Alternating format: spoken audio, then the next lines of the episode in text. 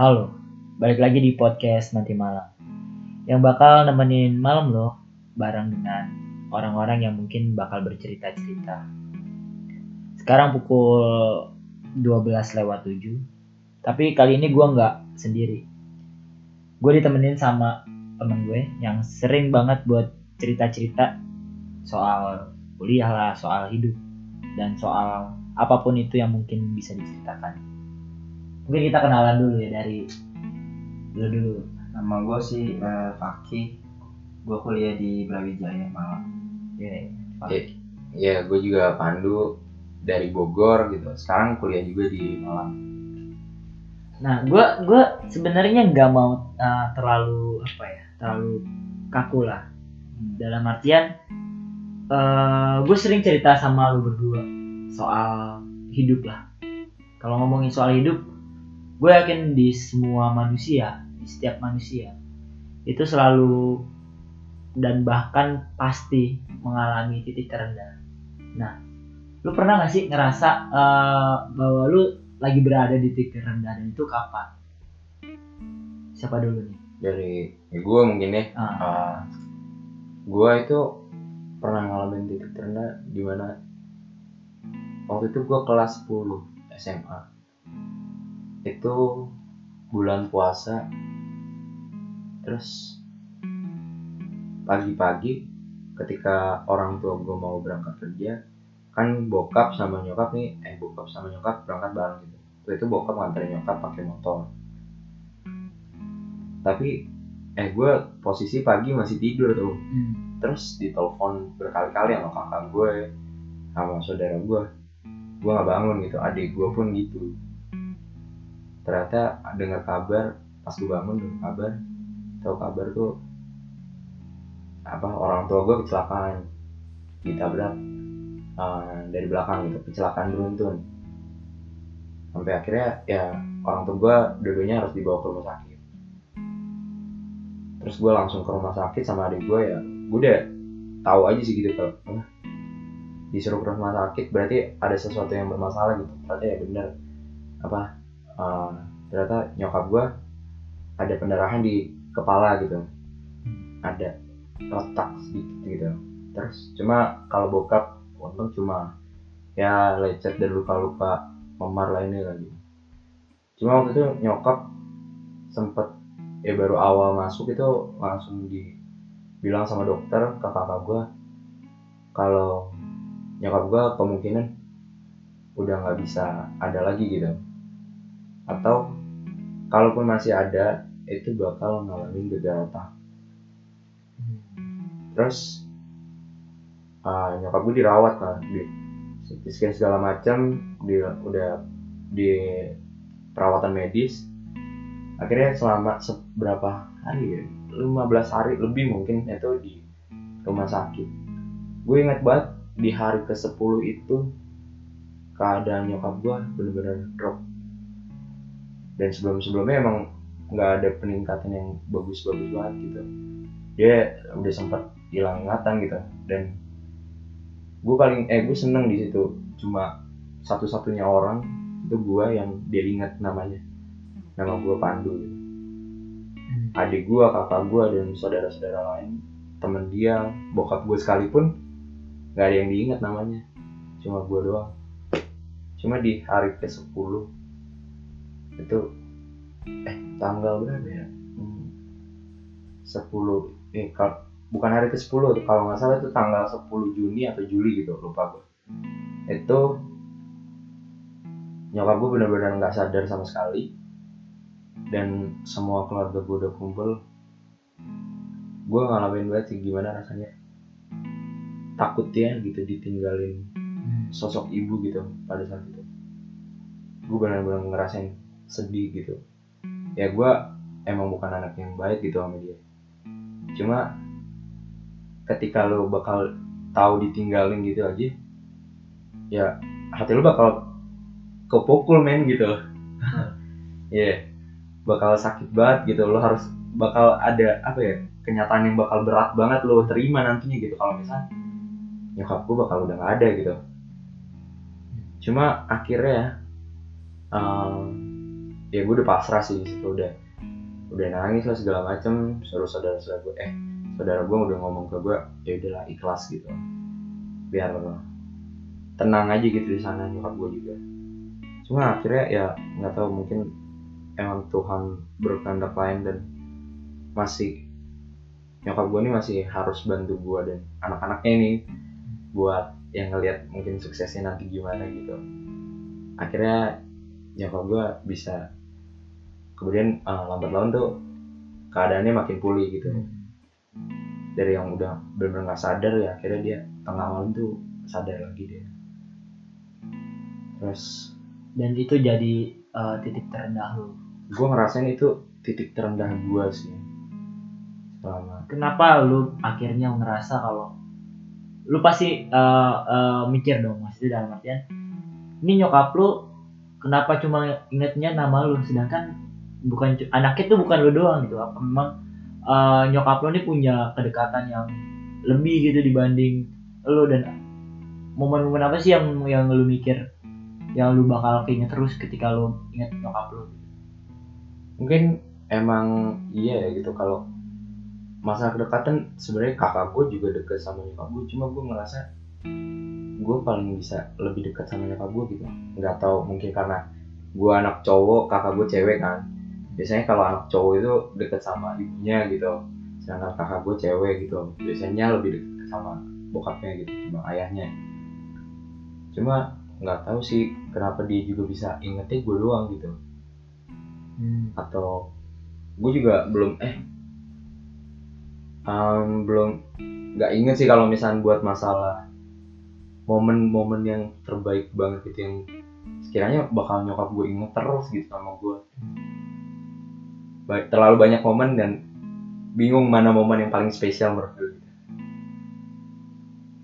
kalau dari lu sendiri ki kira-kira lu pernah pernah nggak nih kalau seorang Faki ya kalau gua lihat ya Faki kan orangnya kayak ketawa-tawa aja gitu di kampus kayak ya udah gitu nggak tanpa beban. Tapi pernah nggak sih lu ngerasa kalau lu ada nih di titik terendah dan ya udah kayak nating tulus aja gitu lu ngejalanin hidup?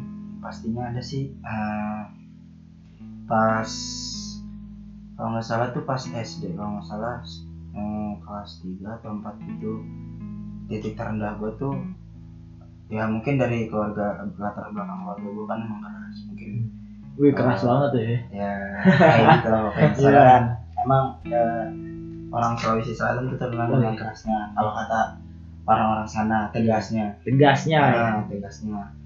Kenapa gue ngerasa kalau gue ada di titik terendah pas sekitar kelas 3 atau kelas 4 SD kalau nggak salah itu. Jadi itu gue eh gue udah punya adik. Eh bukan bukan. Sekitar eh, kelas 6 SD kalau nggak salah. Kelas kelas 6 SD. Kelas mau N kelas mau N. Hmm. Eh, kan gue di situ punya adik. Nah adik gue ini kan eh, saat itu masih kelas eh, kelas 1 kelas 1 SD dan gue sebagai kakak harus me, apa mencontohkan yang baik-baik dong pada adik gue Eh, mungkin eh, yang gue ceritain ini titik terendah gue karena gue diremehkan soal pelajaran atau soal kemampuan gue Hmm. soal kemampuan gue karena pas di titik saat itu eh, yang selalu dikeluarkan dengan kata-kata dari orang tua gue tuh gue tuh harus jadi orang yang eh, tanggung jawab dan tegas lah seperti mereka cuman kan eh, setiap orang itu kan beda-beda ya sifatnya. Eh, mungkin eh, orang tua gue kebawa dari latar belakang orang tua apa orang tuanya juga. Karena gue juga dapat cerita sih dari nyokap. Kalau dia tuh eh, dari kecil kenapa bisa sukses begini tuh karena eh, apa namanya karena ketegasan orang tuanya. Mungkin kan gue mikir juga ya eh, gue masih ada masa depan gitu. Masih banyak yang gue mau pikirin buat gue capai ke depannya. Eh, cuman selalu diremehkan gitu. Setiap gue punya kemampuan dikit pun eh, maupun itu dalam pelajaran atau maupun dalam bidang hobi gue itu mungkin bisa gue di eh, apa namanya diremehkan oleh nyokap gue cuman eh, bokap gue sih selalu mendukung gue misalkan kayak di hobi gue ini misalkan kayak futsal kayak gitu itu dia selalu Hmm. mendukung hobi gue Eh, di titik di titik eh, rendahnya itu gue pas gue diremehkan soal nilai. Jadi gue tuh takut banget pas pas lima naik kelas 6 lah.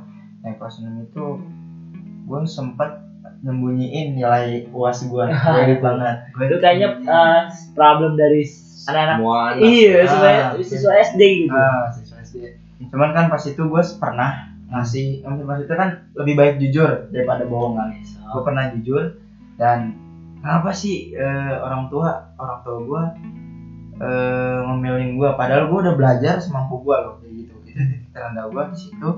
Dan gue ngerasa dia tuh lebih proper ke adik gue yang cowok ini ke gue karena dia ngelihat apa ya ngelihat dari kepintarannya mungkin dari eh, cara ngomongnya mungkin eh, bisa jadi buat eh, mimpin lah keluarga ini maksudnya kayak gitu lah role modelnya eh, apa role modelnya Nah, seperti itu. Mungkin kenapa gua milih titik rendah gua kayak ini? Karena gua ngerasa eh, dia eh, orang tua gua tuh pekerja dua-duanya, jadi tuh dia nggak tahu apa yang gua perbuat. Maksudnya apa yang gua buat di sini buat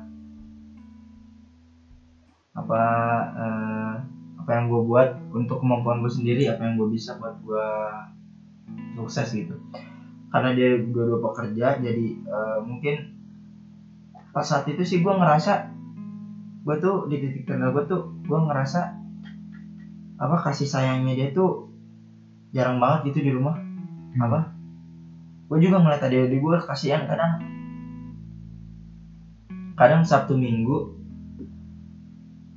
saat dia ada di rumah pun pas kita ajak jalan pun dia nggak mau gitu. karena mungkin kecapean karena eh, dia butuh istirahat atau Hmm. gimana kan cuman eh adik gua yang paling kecil sih ada yang ketiga yang cewek dia pernah bilang eh pernah nanya kenapa sih kita eh, pernah nanya ke gua kenapa sih kita nggak pernah jalan-jalan ya kak Maksudnya suka tiga bulan sekali kayak dua bulan sekali ini tuh nggak pernah kenapa ya itu padahal dia masih kecil banget tuh umur 6 tahun atau 7 tahun udah maksudnya udah ngerti, ngerasa dia gitu. udah ngerasa kayak gitu kenapa ya Eh, keluarga kita tuh diajak jalannya susah banget. Ya mungkin eh, tadi begitu kan. Eh, apa ngejelasin lah ke dia. Ya mungkin mau butuh istirahat kali eh, mama sama papa. Gue bilang kayak gitu kan. Terus dia akhirnya ngerti. Cuma lama kelamaan semakin gede itu dia dia pernah gue lihat dia nangis tuh gara-gara dia mau minta sesuatu. Ternyata minta sesuatu cuma jalan-jalan sekali. Minta jalan-jalan dan Ah. dia nangis. Nah, dan gue sebagai kakak juga kan rasa nggak enak ya jadinya itu gue jalan bertiga doang sama adik gue naik motor. Jadi gue oh triceng tuh ya? Ah tercek triceng tercek gue adik gue kedua sama adik yang kecil dua. Ya udah gue ajak dia nonton gue ajak dia makan. Mungkin seperti itu dia bikin seneng kali ya. Bisa lihat dia seneng. Nah di situ juga dia bilang kalau dia seneng dicerita sama gue dia sering cerita kok yang yang Eh, dirasakan. paling kecil. Ah yang dirasakan. Dia juga paling kecil tuh dia sering cerita ke gue kalau misalkan dia apa eh, kalau misalkan punya hati yang gak enak gitu dia sering cerita ke gue Eh, terus apa ya di saat itu sih gue juga mulai nyadar gue sering bilang sama orang tua gue kayak gini nih tentang ketegasannya boleh ketegasan. Maksudnya boleh tegas cuman lihat lihat sikon kalau misalkan emang kita punya batas batas kemampuan jangan diremehkan. Gue bilang gitu.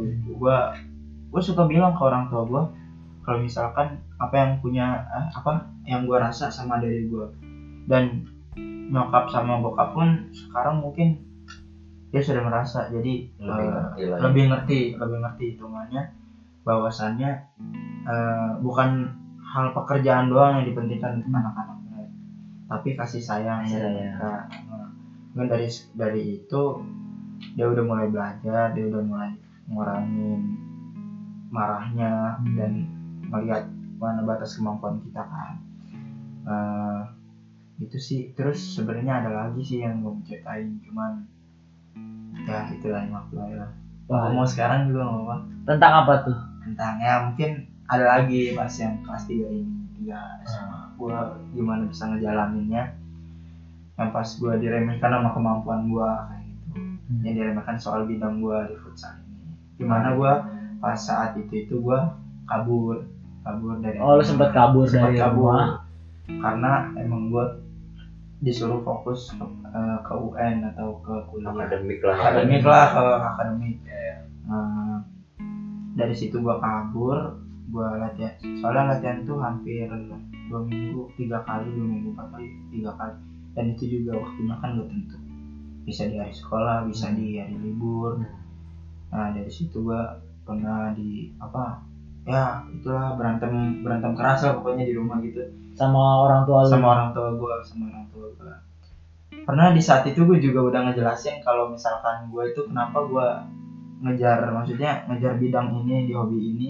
Karena emang gue sumpek gitu belajar mulu di rumah. Hmm. nggak pernah dikasih kebebasan ibaratnya futsal ini sebagai asaran Ah, refreshing lu lah ya. Nah, refreshing gua.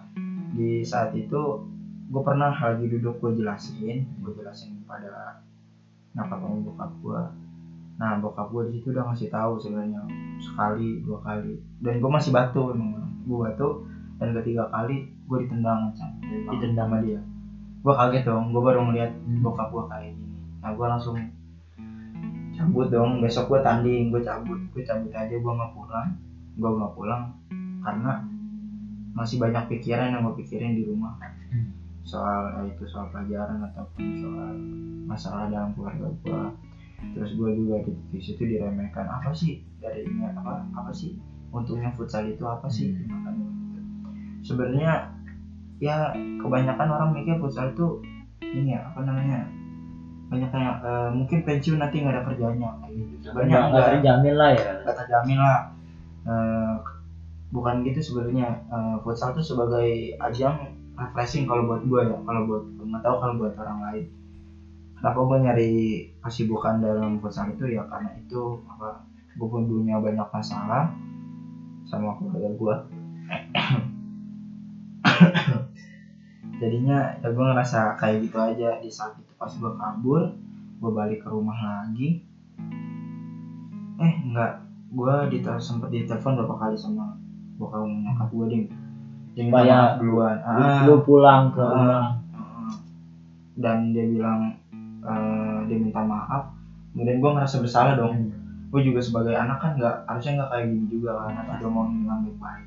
Mungkin dari situ gue dapat pelajaran sih. Di saat gue bisa masuk apa negeri kuliah negeri ini Hmm. orang tua gue ternyata bangga di situ dan gue tadinya tuh kemampuan gue sangat diremehkan. Dan akhirnya lu membuktikan kalau lu akhirnya bisa masuk ke nah iya kampus. ibaratnya bergengsi lah. Ah iya iya rasa bergengsi satu Oh. nah mungkin dari situ orang tua gue inian apa nah mulai melihat gue tuh oh ada harapan nih anak gitu. Hmm. ada harapan Oh jadi selama ini lu udah nggak punya harapan nih? Eh, bukan gitu sebenarnya apa ya Eh, saling apa saling dibandingkan sama adik gua yang Ah. kedua saling dibandingkan sama adik gua yang kedua mungkin gua ngerasa dari situ oh, oh benar juga dong. Hmm. Eh, selama ini orang gua tegas orang tua gua tegas tuh karena eh, buat eh buat kebutuhan gua sendiri juga kehidupan gua sendiri juga. Karena gua bisa bertanggung jawab dan gua bisa eh, apa nunjukin ke dia kemampuan gue tuh seperti apa ke dia dan ketegasan gue yang ditujukan dari nyokap gue itu eh, sama orang tua gue sama bokap gue dia bilang eh, kamu udah gede kamu tahu jalan jalan apa? Jalanmu sendiri. Ah, jalanmu sendiri. Kalau misalkan emang itu yang buat apa baik buat kamu eh, yang terbaik buat kamu ya udah jalanin aja. Itu emang nggak pernah sih neko-neko soal bidang. Ya. kalau bokap kalau nyokap emang harus ditegasin dari kecil tuh. Makanya sih gue berasa banget dari nyokap sampai sekarang gue tuh ngerasa banget kalau misalkan gue udah jadi bisa jadi orang yang beda dari Ya. dulu gitu. Tapi eh, ini apa namanya? Gue juga belum bisa banggain orang tua gue sih sebenarnya. Banggain Oh dari dari pemikiran lu gitu. Ah, dari pemikiran gue dalam bidang dalam bidang kemampuan juga. Sebenarnya emang sih gue udah masuk kuliah lagi cuman yang gue dapetin ini dari bidang ini belum gue belum gue kasih lihat gitu da- dalam akademik dan bidang-bidang lainnya. Mungkin suatu saat nanti gue bakal ngeliatin kesuksesan gue di depan dia Wah. itu bikin dia bahagia kayak gitu Tapi sih mungkin kalau gue mau nanya soal eh, kan saat futsal itu ya kan lu sempat kabur dari rumah Ah, dan karena besoknya itu tanding kan ah, Nah. apa yang lu pikirkan ketika tanding dengan Oh. lu lagi di titik terendah tapi lu lagi harus ibaratnya lu bilang sendiri kalau futsal itu adalah refreshing ah, ah. Tapi saat itu nggak nggak menampik kemungkinan dan itu lu lagi lagi banyak banyaknya pikiran gitu. dan apa yang lu pikirkan tuh? Satu hal yang lu pikirkan ketika tanding mau tanding itu? Sebenarnya pas pas gue pengen tanding gue banyak lah pikiran dari dari rumah tuh. Pikirannya banyak banget. Pas gue pas gue tanding pun gue sempat ditanya sama pelatih gue kayak gini. Kamu lagi ada masalah bukan? Dia sempet tanya kayak gitu. Cuman gue diam gue diam gue diam. Nah pas gue pas gue lagi main beban gue tuh makin bertambah. Jadi eh, seperti apa kayak permainan gue jelek lah maksudnya. Eh eh, eh, dia apa temen gue masing ke gue cuman gue kontrol benar kayak gitu gitu Hmm. saya apa kejadian-kejadian hal kecil yang di dalam futsal mungkin nggak bisa gue terapin di dalam lapangan ya kan? Hmm. Eh, itu gue kebawa banget sampai gue kepikiran sampai pelatih gue bilang dan ajang ini pun se- sebenarnya ajang gede nasional. Ajang Iya. nasional. Dan gue membawa klub jatuhnya. Iya. membawa klub dari Jakarta. Dan di saat itu gue banyak banget sih pikiran yang gue pikirin. Jadi mungkin dari pemain gue benar mungkin sampai gue pernah sampai gue diomelin sama pelatih gue pas selesai pertandingan. Dan sehabis diomelin mungkin gue langsung cerita ke pelatih gue gue lagi ada kan dari situ pelatih gue udah udah apa memaklumi. uh, memaklumi. Mungkin dia, dia ngasih saran sih gue misalkan memang lagi ada masalah kayak gini jangan jangan dibawa di dalam Hmm. lapangan futsal. Mungkin dari situ udah pelajaran juga gue makanya gue segera minta maaf pada orang tua kata dia gitu kata pelatih gue mungkin oh iya juga sih gue sebagai anak kan juga mikir gitu. Mikir eh, nggak bagus juga kalau kayak gini kayak gitu sih Eh, kalau gue pribadi eh, setiap gue gue dari gue orangnya adalah gue percaya roda ini ada apa hidupan ini adalah roda.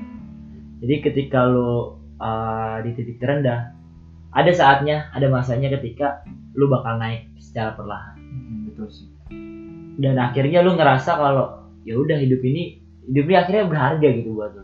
Awalnya lu ngerasa ketika dulu di titik terendah uh, hidup ini berat dan gak berharga buat lu tapi akhirnya pada akhirnya hidup ini jadi berharga buat lu ketika lu semakin naik. Kalau buat Du, uh, apa sih hal yang akhirnya lu beranjak dari titik terendah lu sehingga sampai sekarang ini lu berada di titik ini? Apa hal yang akhirnya lu buat lu berha- merasa berharga lah hidup ini? Yang bikin gue berharga ya karena apa ya? Mungkin gue harus lebih menyayangi orang-orang sekitar gue supaya hidup gue lebih berasa berharga gitu lebih berwarna.